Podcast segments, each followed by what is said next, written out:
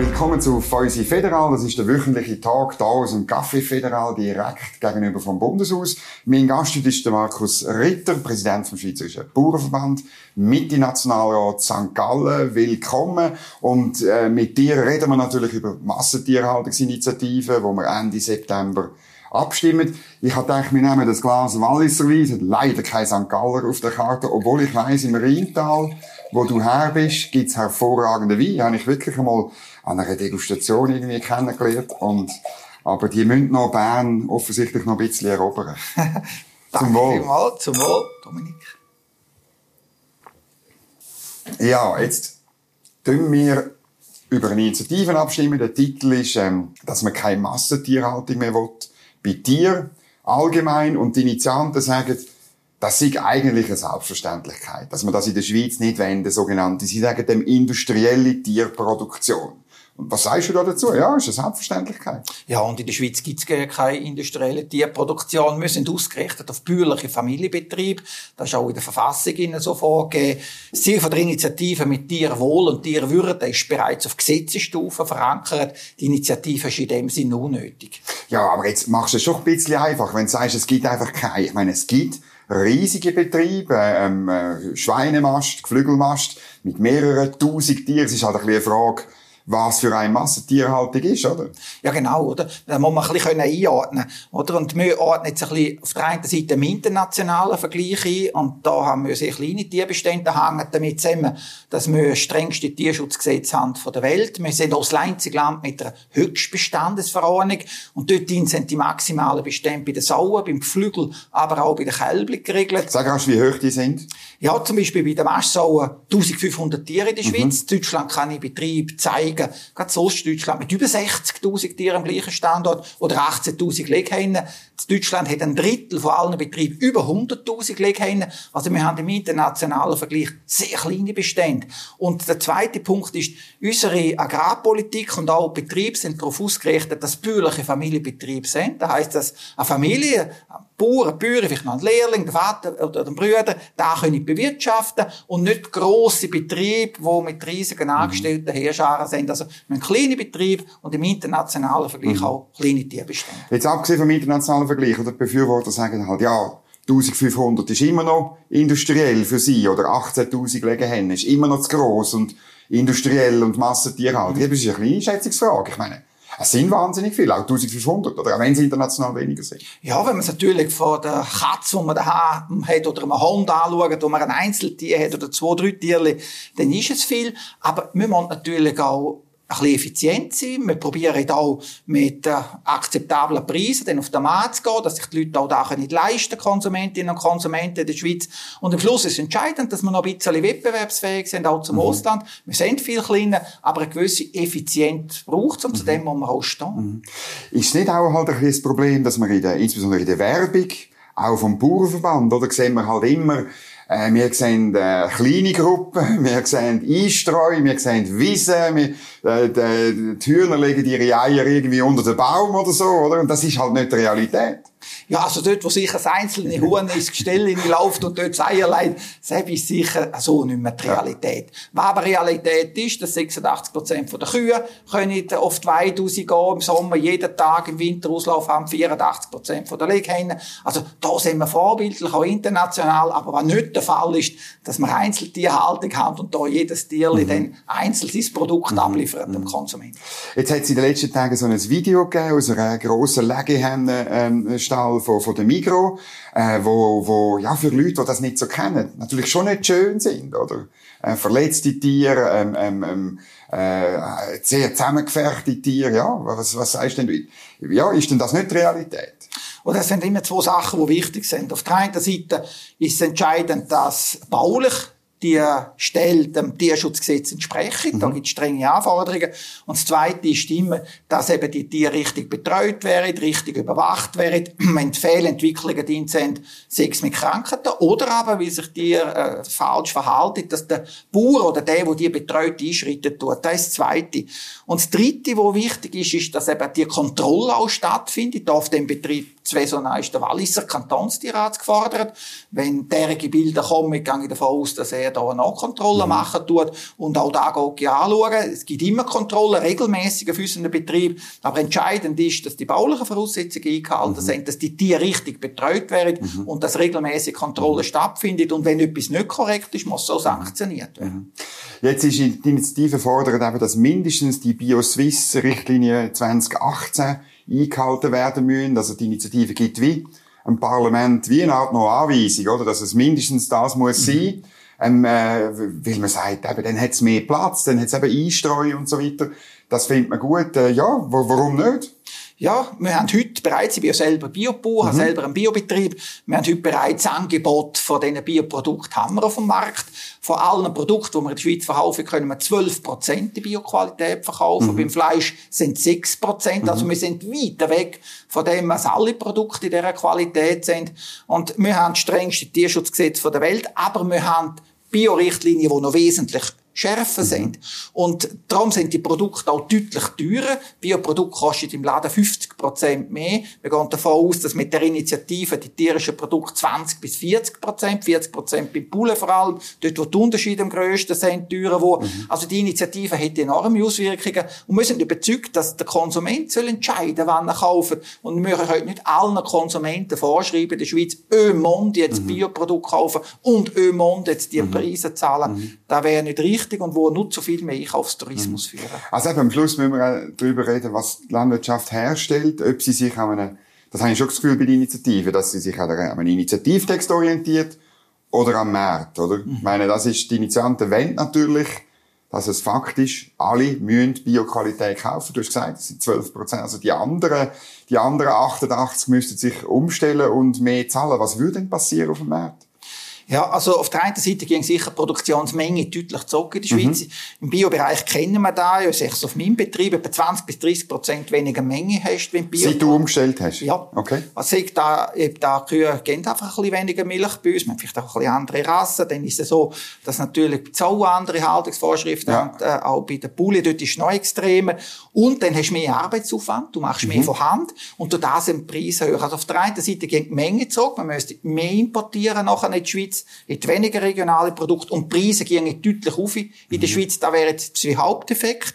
Und dann wäre es auch so, dass da nicht nur für Konsumentinnen, die im Detailhandel postet, da der Fall wäre, sondern auch für Gastronomie und Hotelier wegen der Importregel, also mhm. es wo alle betreffen und es hat erhebliche mhm. Auswirkungen nachher auf den gesamten Schweizer Lebensmittelmarkt, auf Verarbeitung und Handel. Mhm.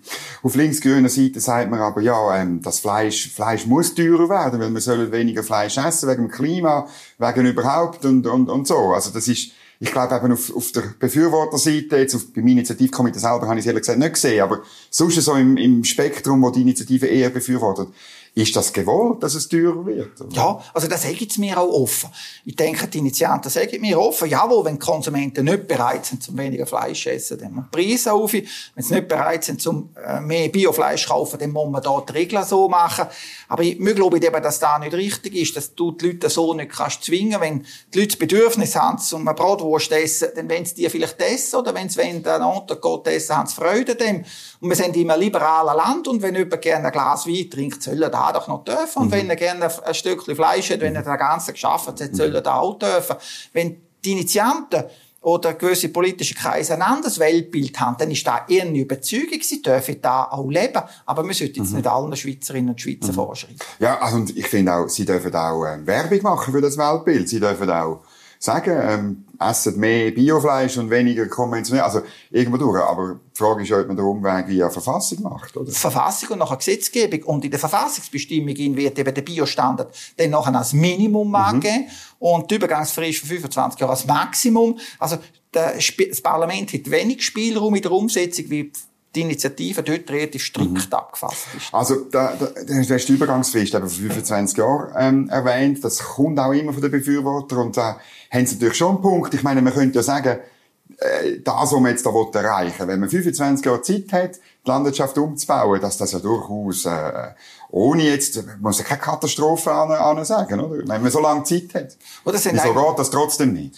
Es sind eigentlich zwei Punkte, die uns da ein bisschen auch negativ da beurteilen lassen. Das eine ist, es weiss niemand, was in 25 Jahren der Fall ist, was dann richtig ist. Man sieht es jetzt bei der Energie zum Beispiel, alles, was vor drei Jahren als praktisch gegeben angeschaut war, stimmt heute noch mehr. Das ist bei den Lebensmitteln, kann da auch sein. Man sieht die Ukraine-Krise, die das mhm. Weltbild verändert hat. Also, 25 Jahre sie planen, ist sehr schwierig. Und das Zweite ist, die Initiative gelten natürlich für die betroffenen Betriebe nicht erste 25 Jahre. Jeder, der bauen will, gilt da vom ersten Tag mhm. an. Einmal, dass ich es überlegen Ja, richtig. Mhm. Und, und beim Bauen, wenn nach einer Baubewilligung erteilt wird, muss er da bereits einhalten. Mhm. Bereits nach einem Jahr, nach zwei Jahren muss er da mhm. einhalten. Er kann nicht nach 25 Jahren mhm. sagen, ich mache es erst dann. Und das Zweite ist, wenn ein anderer Betrieb aufgeht oder weitergeht und da nicht erfüllt, und da habe ich viele Rückmeldungen jetzt, dann sind die Betriebe natürlich viel weniger wert, wo denn die Bedingungen mhm. nicht mehr erfüllen. Und das sind eigentlich die zwei Hauptgründe. Das eine ist, dass man nicht weiss, was ist mhm. in fünf Jahren oder geschweige denn in 25 Jahren. Das zweite, will die Bestimmung eben viel früher mhm. anfangen zu greifen. Mhm.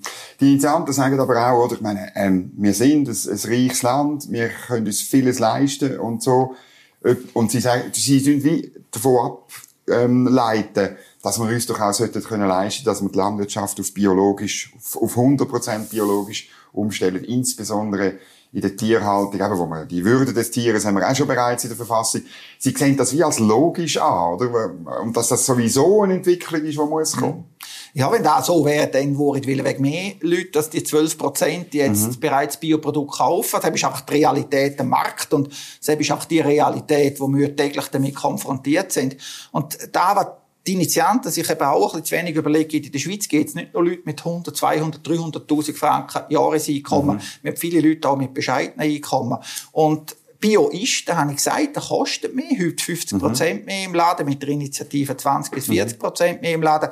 Und da trifft viele Leute auch mit kleinen Einkommen. Mhm. Leute mit Kind, Alleinerziehende mhm. oder ältere Leute mit kleinen Renten. Und für die ist die Lebensmittelausgabe immer ein grosser Budgetposten. Und wenn man denen natürlich jetzt all denen auch sagt, immer und jetzt so hohe Preise zahlen, trifft mhm. die da direkt.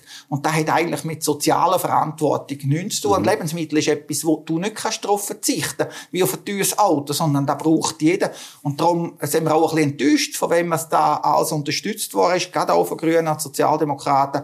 Aber beim Unterstützungskomitee hat es wenig drauf von den Leuten, die persönlich herstehen. Und es ist auch nicht einfach, zum Leute zu finden im Moment, die Befürworter sind an diesen Podien. Mhm. Das ist nicht einfach. Äh, warum? Hast du das Gefühl, weil eben, weil es letztlich, ähm äh, teures Fleisch auch etwas Asoziales an sich hat? Oder? Ja, also meine Rückmeldungen von verschiedenen Sozialdemokratinnen und Sozialdemokraten sind, ja, sie müssen die Initiative unterstützen, aus grundsätzlichen ja. Überlegungen. Aber Spannungsfeld natürlich mhm. so wesentlich teurere Lebensmittelkosten mhm. sind für sie natürlich ganz schwierig. Mhm. Und treffen auch die Leute, die sie uns vertreten, mhm. glaubwürdig vertreten und dafür kämpfen. Und darum heben sich die sehr stark mhm. zurück. Wegen der höheren Preise für Bioprodukte, wenn ich dich am Tisch habe, muss ich schon noch fragen. Ich meine, es heißt immer wieder, dass das nicht nur Abgeltung ist für Biobauern, sondern dass äh, Zwischenhändler eben auch mehr verdienen an den biologischen Produkten. Und das müsste nicht unbedingt sein. Oder? Es ist ja so, eben, für uns ist es ein schwierig, die Marge von Verarbeitung und Handel beurteilen. Aber es ist ja so, dass sich natürlich dann die Mehrkosten und die Mehrpreise ein bisschen kumulieren. Auch wegen der kleineren Mengen, mhm. wegen der separaten Linien, die man geführt mhm. werden. Und das führt dann im Laden eben zu relativ hohen Mehrkosten. Aber über die Marge, wo Verarbeitung und Handel hat, müsste man mit denen mhm. selber reden. Mhm. Man hat jetzt schon sehr viel ähm, ähm, Einkaufstourismus, oder gerade beim Fleisch, oder? Ähm, weil wir halt, wir haben auch ein, bisschen, äh, ein teures Land, teure Gestehungskosten sowieso, sogar in der konventionellen ähm, Produktion. Ähm, und das sind Milliarden. Ich meine, da, was, was kann man da machen? Oder was, was, wie, was befürchtest du, wenn die Initiative durchkommt? Wie, wie wird das noch mehr zunehmen, weil es sich noch mehr lohnt? Ja, also da wird deutlich zunehmen. So ehrlich mhm. muss man sein wenn natürlich die Preise in der Schweiz dann äh, so hoch wären und wenn die Importregelung wie die Initianten da ja auch wollen. Muss es vielleicht noch sagen, man könnte kein Fleisch mehr importieren in die Schweiz, wo nicht diesen Richtlinie würde entsprechen. Genau. Also man hätte nicht nur das teure Schweizer Fleisch mhm. drin, sondern auch das importierte Fleisch wäre wesentlich teurer und da würde dazu führen, dass das gesamte Preisniveau in der Schweiz mhm. steigen würde. Und das Einzige, was offen wäre, gewerbliche Import, würden alle unter die Importregeln fallen, also alles auch für Gastronomie und Hotelier. Das Einzige, was offen wäre, wäre der Einkaufstourismus von Privatpersonen. Mhm. Und wenn man realistisch ist, muss man davon ausgehen, dass der sehr deutlich zunehmen will, dass natürlich die Leute, die sich da nicht wollen oder nicht können leisten, über grenzengängige Posten. Und wir haben natürlich sehr viele Regionen in der Schweiz, die grenznäher sind. Wo jetzt schon gehen, ja. Wo jetzt schon gehen, aber da, wo sicher sehr deutlich zunehmen. Und wenn sie eben schon draussen sind, postet es dann eben auch andere Sachen, nicht nur mhm. Fleisch und tierische Lebensmittel. Und wenn man so eine Entwicklung will, dann muss man mhm. sich wirklich gut fragen. Ist es nicht auch die Initiative ein bisschen Erfolg davon, dass auch die Landwirtschaft hat in den letzten 20 Jahren immer gesagt, wir sind immer grüner, wir sind immer biologischer und so. Und jetzt kommen natürlich linksgrüne Kreise und sagen, ja, aber jetzt wollen wir das noch weitergehen, oder? Ja. So die Forderungen sind natürlich in der ganzen Breite vorhanden. Wir haben Bei jeder äh, Revision von der Agrarpolitik kommt das, oder? Also und vor allem mit vielen Initiativen. Wir ja. haben jetzt etwa fünf, sechs abgestimmt die letzten Jahre. Da ist jetzt eine weitere, wo wir abstimmen. Auch die nächsten Jahre kommen jetzt. Also die Forderungen von links-grünen Kreisen, aber auch von der Umweltverbände, die werden nie aufhören. Also wir können nicht alles machen da wäre jetzt nie zufrieden sein, weil sie leben ja von dem, was sie mhm. Forderungen können stellen. Für uns ist aber wichtig, dass wir in der Gesetzgebung besser sind als umliegende Ausland. Ich glaube, da haben wir erreicht. Und daneben aber der Markt eben noch zusätzliche Angebote mhm. kann machen mit Labels und wo der Konsument doch auslesen will ich Bio, will ich sogar Demeter, will ich ein IP Swiss Produkt oder irgendein anderes Label, was es gibt. Und dort soll der Konsument können auswählen, was für ihn mhm. wichtig ist, was für ihn stimmt und wann er sich auch leisten kann. Und das ist der Unterschied zwischen uns und der links-grünen Agrar Agrarpolitik, die sagt, wir müssen alles auf Gesetzesstufe vorschreiben mhm. und regeln. Und wir sagen, wir müssen auf Gesetzesstufe besser sein als umliegende Ausland, aber daneben soll der Konsument noch eine möglichst grosse Wahlfreiheit mhm. haben. Das sind die zwei Konzepte mhm. und über die stimmen wir mhm. alle Jahre ab. auch in Zukunft bist du ja. es wird weiter. Oder ähm, auf, auf SP und grüner Seite höre ich halt, dass sie sagen, ja, nein, also die Landwirtschaft kommt so viel Geld über mit Direktzahlungen und anderen Sachen. Wer zahlt, befiehlt. Darum wollen wir auch auf Gesetzesstufe gewisse Sachen vorschreiben. Ja, da ist es so, da findet da statt das trifft den ganzen Direktzahlungsbereich. Und im Direktzahlungsbereich, und das ist der grosse Unterschied jetzt zu der Initiative, regelt man die nicht marktfähigen Leistungen, die gefördert werden. Mhm. Als Beispiel zum Beispiel Bewirtschaftung von der Alpen, von der Sömmerungsgebiet, vom Berggebiet, oder die ganze Biodiversitätsleistungen, die man erbringt, oder dass man Tiere auf die Weide rauslässt. Das sind alles derige Leistungen, die dort separat entschädigt werden. Es gibt sinnvolle und weniger sinnvolle, aber da entscheidet das Parlament, all vier oder all acht Jahre, da reden wir aber jetzt konkret vom Marktpreis. Und das sind für mich zwei Sachen. Mhm. Das eine mit den Direktzahlungen die nicht marktfähigen Leistungen. Und jetzt geht es darum, was sollen die Produkte kosten? Wie sollen die hergestellt werden? Und das sind zwei verschiedene Sachen. Und wir haben heute 80 Prozent von unseren Erträgen auf einem durchschnittlichen Betrieb kommen aus der Erlös von den Produkten. Also wenn man Milch mhm. und Fleisch und so also verkauft. immer noch? 80 Prozent, ja, das steigt. Und 20 Prozent von den Direktzahlungen. Und Direktzahlungen sind vor allem bei Betrieben auf der hohen Bergzone, drei und vier ganz weit oben und für die Alpen enorm wichtig. Und daran spielt es weniger Rolle. Und darum ist es so entscheidend, dass wir eben über die Marktpreise uns auch ein bisschen differenzieren können, auch verschiedene Angebote machen und der Konsument kann mhm. auswählen. Und darum ist es falsch, wenn wir jetzt auch noch anfangen, in die Marktgestaltung mhm. und auch in die Preisfindung eingreifen. Was würde bei dem Verhältnis äh, 20% Einnahmen aus Direktzahlungen und Subventionen und 80% aus, aus Erträgen, was würde passieren bei einem Jahr? Also der Ertrag, das ist ganz klar, der Ertrag im tierischen Bereich, wo die grösste Hälfte von der gesamten Erlöse ausmacht, mhm etwa 60 Prozent, die gehen zurück, weil die Mengen mhm. zurückgehen, die gehen deutlich zurück und wir überzeugt sind, dass man die Preise gleich nicht ganz eben auf dem Niveau könnte durchsetzen. Also Direktzahlungen wären bedeutender, und mhm. der Markterlös im tierischen Bereich wäre kleiner. Du hast vorher gesagt, ähm, die Produktion wird, wird schneller werden, Familien würden das aufgeben, oder? Also die Fleischproduktion. Kannst du das noch erklären, warum das so ist? Die Initianten sagen, ja, es wird einfach kleinere Gruppen geben, oder? Man wird eben kleinere äh, Saumast, kleinere Flügelmast haben als bisher. Und ähm, ja, dafür würden die ja mehr Geld bekommen, sagen die Initianten. Ja, also es gibt eben sehr grosse Unterschiede. Der grösste Unterschied sind zwischen Bio- und äh, äh ökologischer Leistungsnachweisproduktion ist in den Geflügelbereich. Dort ist im Bio, haben wir ganz einen kleinen Marktanteil, wie wir dort ausmachst, in kleinen Stellen mit 500 Einheiten machen. Mhm. Dort hast du also nicht irgendwo 18.000 oder 20.000 im Stall rein, sondern 500 Einheiten. Und die wären etwa die muss man doppelt so lange misten, bis es gleich Gewicht hat. Und das führt dazu, dass natürlich der Aufwand viel grösser ist. Die Hötli musst du neu stellen. Die Hötli zum Bewilligen lassen ist sehr ein grosser Aufwand. Okay. Und da wird das Bullefleisch viel, viel Man könnte noch drin wohnen, wahrscheinlich. Genau. Die Fachhochschule Nordwestschweiz hat für uns eine Berechnung gemacht. Im Bulle, wo der Marktanteil von Schweizer Bulle von 58% heute auf 5 aber Und bei der Reihe okay. von 56% auf 20 Und die anderen 95 würden wir dann importieren. Würden wir importieren. Aber eben nach diesen Richtlinien, also ja. nicht zu einem günstigen Preis, sondern zu einem hohen Preis. Richtig. Aber beim Poulet, wo ich erwarten, dass die, die Poulet essen, die, die in die Wein gehen, über den Einkaufstourismus reinnehmen, wie das Pouletfleisch, wo eben mindestens doppelt so hoch im Preis sein, mhm. als jetzt ist. Dort wäre der grösste Effekt, der zweitgrösste bei den mhm. Eiern und dann bei den Sauen. Mhm. Jetzt, wenn wir noch ein bisschen über Energie reden, weil du hast auch das angesprochen vorher, ähm, es kommt unter Umständen ein schwieriger Winter auf uns zu, ähm, und wir haben beim Nebelspalter, letztes hat einmal ein, äh, ein junger Journalist hat eine Geschichte geschrieben, was passiert auf einem Bauernhof, wenn er keine Energie hat.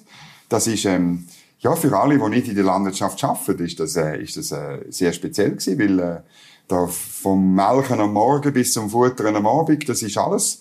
Ihr braucht Energie, ganz dringend, oder? Ja. Jetzt gibt's schon die Diskussionen, wem stellt man denn die Energie ab und so, oder? Ähm, ähm, was passiert in der Landwirtschaft, wenn man wirklich so eine Art, eine, eine, ja, oder, oder vielleicht auch die, die Idee, dass man irgendwie zwölf Stunden Strom hat und dann vier Stunden nicht mehr. Ich meine, das ist für Kühlung von Sachen und so ist also, wie funktioniert das denn in der Landwirtschaft? Also für uns wäre das sicher etwas ganz Schwieriges. Vor allem, wenn man Blackout hat, wo dann einen ganzen Tag oder, ja. oder im schlimmsten Fall zwei Tage Strom kommt. Also für unseren Betrieb schlicht das Schlimmste wäre Melcherei. Ja die Kühe sind sich nicht mehr gewohnt zum von Hand melken. Man hat auch viel zu lange, der Bauer ist sich noch mehr gewohnt zum von Hand melken. Genau, und er hat, auch, er hat auch mehr Kühe als noch vor 50 Jahren. Er hat mehr Kühe und Kühe haben halt heute so Sitzen, die so kurz sind, die ja. dann äh, wirklich Milchmaschinen tauglich sind. Früher haben sie so lange ja. gehabt, wo du können heben Das ist heute nicht mehr der Fall. Dann ist natürlich Milchkühlung. Wenn meine Milch gemolken ist, geht sie in den Milchtank rein. Sie wird so verkühlt auf 4 Grad, dass sie auch lebensmitteltauglich bleibt. Mhm. Dann die Lüfter, oder? In so Stall hast du heute natürlich Lüfter, die laufen, um eben auch Frische Luft reinblasen. Genau, richtig. Und wieder erneuern. Das ist mhm. ein Punkt, der ganz wichtig ist. Und du bist eigentlich überall auf Strom angewiesen. Mhm. Und der Strom ab der Dose hat natürlich dann auch die Qualität. Mhm. Und für alle die Geräte brauchst, das ist nicht so einfach, mit einem Notstromaggregat da auch in der gleichen Qualität herzustellen. Und darum hoffe ich mir schon sehr, dass mhm. man heute Winter mit äh, einer mhm. hohen Stromsicherheit durchkommt. Du hast vorhin gesagt, eben Gewissheiten, die wir vor drei Jahren noch hatten in der Energiepolitik, die sind plötzlich weg. Ja, was hat das bei ihr jetzt auch, auch als, als Nationalrat gemacht, wo damals die, die Energiestrategie auch befürwortet hat, oder? Ja, also ich glaube, heute geht es schon sehr stark um Versorgungssicherheit, oder? Ich bin immer dafür gewesen, dass wir auch umbauen äh, auf alternative Energien, das ist richtig. Aber der Umbau, der ist sehr, sehr langsam vor sich gegangen. Und wir haben die letzten Jahre sehr viel Gewicht gelegt auf alle die Themen, die wichtig sind, mit Restwassermengen und so. Aber wenn wir natürlich jetzt täglich keinen Strom hätten, dann hätten wir ein grosses Problem. Dann haben wir ein Problem, wo, nicht, wo man nicht reden kann, über ein bisschen mehr oder ein bisschen weniger. Dann geht es wirklich der Schweizer Substanz, es geht der Wirtschaft an Substanz, es geht aber auch wichtige äh, Institutionen an, an Substanz, Altersheim, Spitäler, alle können mit Strom arbeiten, die können nicht über Wochen wie es mit Stromaggregat weitergehen. Und darum ist wichtig, Versorgungssicherheit steht sicher mhm. zuoberst im Moment. Man kann, muss nicht davor reden, um jetzt ein Atomkraftwerk abzustellen. Man muss nicht davor reden, um jetzt die Wasserkraft nicht zu stärken. Es ist sicher gut, jeder, der etwas im Photovoltaikbereich machen kann, der hilft. Aber es braucht da sicher Investitionen mhm. in Zukunft, dass wir eben auch unabhängiger werden und Versorgungssicherheit mhm. viel einen grösseren Stellenwert bekommen. Wir haben äh, zehn Jahre halt fast kein Kraftwerk mehr gebaut, grössere und, und vor allem nicht solche, die, einfach immer liefern, oder sozusagen, äh, der Strom einfach kommt, oder? Ähm, das ist, das haben wir eigentlich zehn Jahre nicht gemacht und und ich meine, der Carlo Schmid, der nicht weit weg herkommt wie du, Obereck, Innerrot, einfach gerade ein bisschen oben am Berg, er hat immer gesagt, wir machen das von Import abhängig. Richtig. Hat die Politik, glaube ich, schon ein bisschen, hat sie sich ein bisschen verirrt, würdest du sagen? Also, es ist eine Fehlüberlegung sicher dahinter gewesen. Man ist davon ausgegangen, dass Import sicher sind. Es hat auch jahrelang zu viel Strom vom europäischen Markt ja, ja. gehabt, wo man hätte können und praktisch nichts hätte können einkaufen genau. Und da hat Frankreich, auch, oder? Richtig. Oder auch Braunkohlestrom von Deutschland. Und man ist mhm. ein bisschen zurückgelernt. Man hat das Gefühl gehabt, ja, da etwas Ringes geht so gerne nicht. Was soll ich mehr Strom produzieren? Ja. Du kannst ja günstiger im Ausland kaufen. Und da ist so lange gut gegangen, solange es zu viel am hat. Und jetzt schlägt es natürlich brutal zurück, wenn ich sage, was für Preise, dass jetzt äh, die Gemeinde wie man teilweise verrechnen, ist ja. da enorm. Da reden wir nicht von einem, zwei Rappen mehr, da reden wir von teilweise sehr grossen Preisaufschlägen. Und da zeigt uns schon, dass gerade im Strombereich, aber auch überhaupt im Energiebereich, äh, Selbstständigkeit von der Schweiz, wo es möglich ist und auch Investitionen, wo es notwendig ist, dass man die tätigen weil die Abhängigkeit von Russland, jetzt, wie man die erlebt, die ist natürlich ganz, ganz schwierig mhm. auch äh, so zu begründen und, und auch längerfristig aufrechtzuerhalten. Mhm. Aber würdest du sagen, es ist, äh, wie soll ich sagen, die Abhängigkeit von Russland macht jetzt das Problem oder wären wir nicht sonst auch schon in, vielleicht nicht ganz so schwer, schwere Probleme, aber auch sonst hätten wir auch ein Versorgungsproblem bekommen. Ja, wir hätten es auch bekommen. Ja. Also bereits vor einem Jahr haben wir ein Referat von einem grossen Stromversorger im Parlament, der gesagt hat, das ist vor der Ukraine-Krise, mhm. für uns nicht die Frage, ob es einen Blackout geht in der Schweiz, sondern nur mhm. wenn. Weil mhm. eben die, vor allem die Winterstrommangellage enorm war, mhm. die Abhängigkeit von ausländischen Werken. Und deshalb schaue ich für das grösste Problem an, wenn du dann wirklich so abhängig bist, und wenn es einen Blackout geht, dann stellt dir nicht irgendwo nur äh, mhm. einen kleinen Teil ab, sondern hast dunkel. Mhm. Und ich glaube, dort dran muss man arbeiten. Mhm. Das kann es nicht sein. Ich kann mich gut erinnern, oder, bei der Abstimmung über die Energiestrategie habe ich Doris Leute einmal gefragt, ja, woher kommt denn der Importstrom, oder? Und dann hat sie gesagt, ja, ja, deutsche oder französische Kraftwerke liefern dann schon. Das ist ein bisschen die Nonchalance in den 15, 16, 17, 18 Jahren, oder? Ja, und da hat sich nicht bewährt, da muss man sagen, da muss man sicher nachrüsten manchmal beurteilt man etwas aus einer Zeit raus, aber jetzt zeigt ah, ja. dass das so nicht haltbar ist. Mhm. Man muss sicher bei der Wasserkraft ausrüsten. Die Atomkraftwerke haben eine andere Bedeutung jetzt. Wir sehen die Probleme auch mit der Abfall, aber da geht über den Winter natürlich die, die Bandenergie, die genau. große Sicherheit.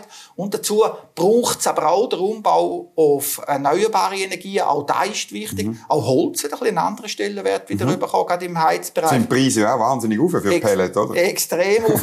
und ich glaube, das geht uns ein bisschen eine andere Sichtweise. Und die Politik hat die Aufgabe immer wieder zum Justieren. Ja. Und das braucht wirklich, es ja. braucht eine Justierung. Ja braucht es auch eben vielleicht im Energiegesetz Änderungen. Also ich denke, das Verbot von AKW, bist du der Meinung, das müssen wir streichen, damit man dort offen ist für irgendwann einmal etwas?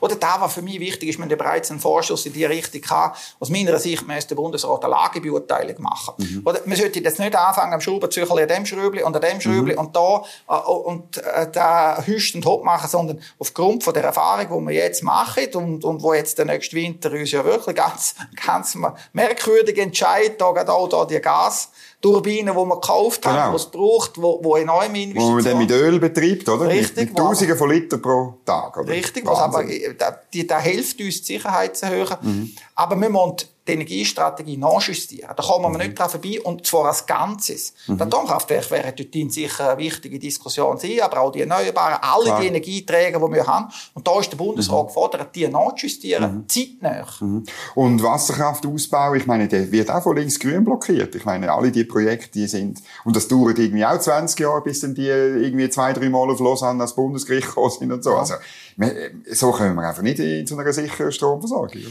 Ja, da hat jetzt einfach da ein bisschen gezeigt, oder? Die linksgrüne Politik hat natürlich so lange funktioniert, solange wir im Ausland billigen Strom können einkaufen können. Ja. Dann, die zwei Konzepte haben zusammengestimmt, oder? Da innen alles genau. verhindern, jedes Windrädler verhindern. Wir haben, äh, wenn der PV-Anlage bauen ins Gelände ist auch verhindert mhm. worden. Wenn man wieder die Wasserkraftstärke ist verhindert worden. Das hat gut gepasst zu der Strategie, und dann importieren wir halt. Da ist zusammengegangen. Mhm. Jetzt aber, wo wir die Importnummer funktioniert, funktionieren, braucht es auch ein deutliches Umdenken im Bereich von, von der Ausbau Wasserkraft, von der Installation von PV-Anlagen. Da gibt's ja, gerade im alpinen Raum gibt's da Gelände, wo man wirklich nutzen kann. Man muss das nicht auf dem besten Kulturland machen, aber im alpinen Gelände, wo Winterstrom auch mhm. produziert werden Aber da braucht es ein Umdenken. Mhm. Wunderbar. Schauen wir, ob das Umdenken kommt. Merci vielmals für den Besuch und ein anderes Mal. Merci. Danke vielmals. Ja, wenn euch die Sendung gefallen hat, dann drückt auf einen Daumen nach oben, den Kanal abonnieren, damit ihr keine Sendung verpasst. Schaltet wieder ein, wenn wir nächste Woche wieder einen Tag haben, hier aus Bern direkt zu euch für interessante Themen und News von der Woche.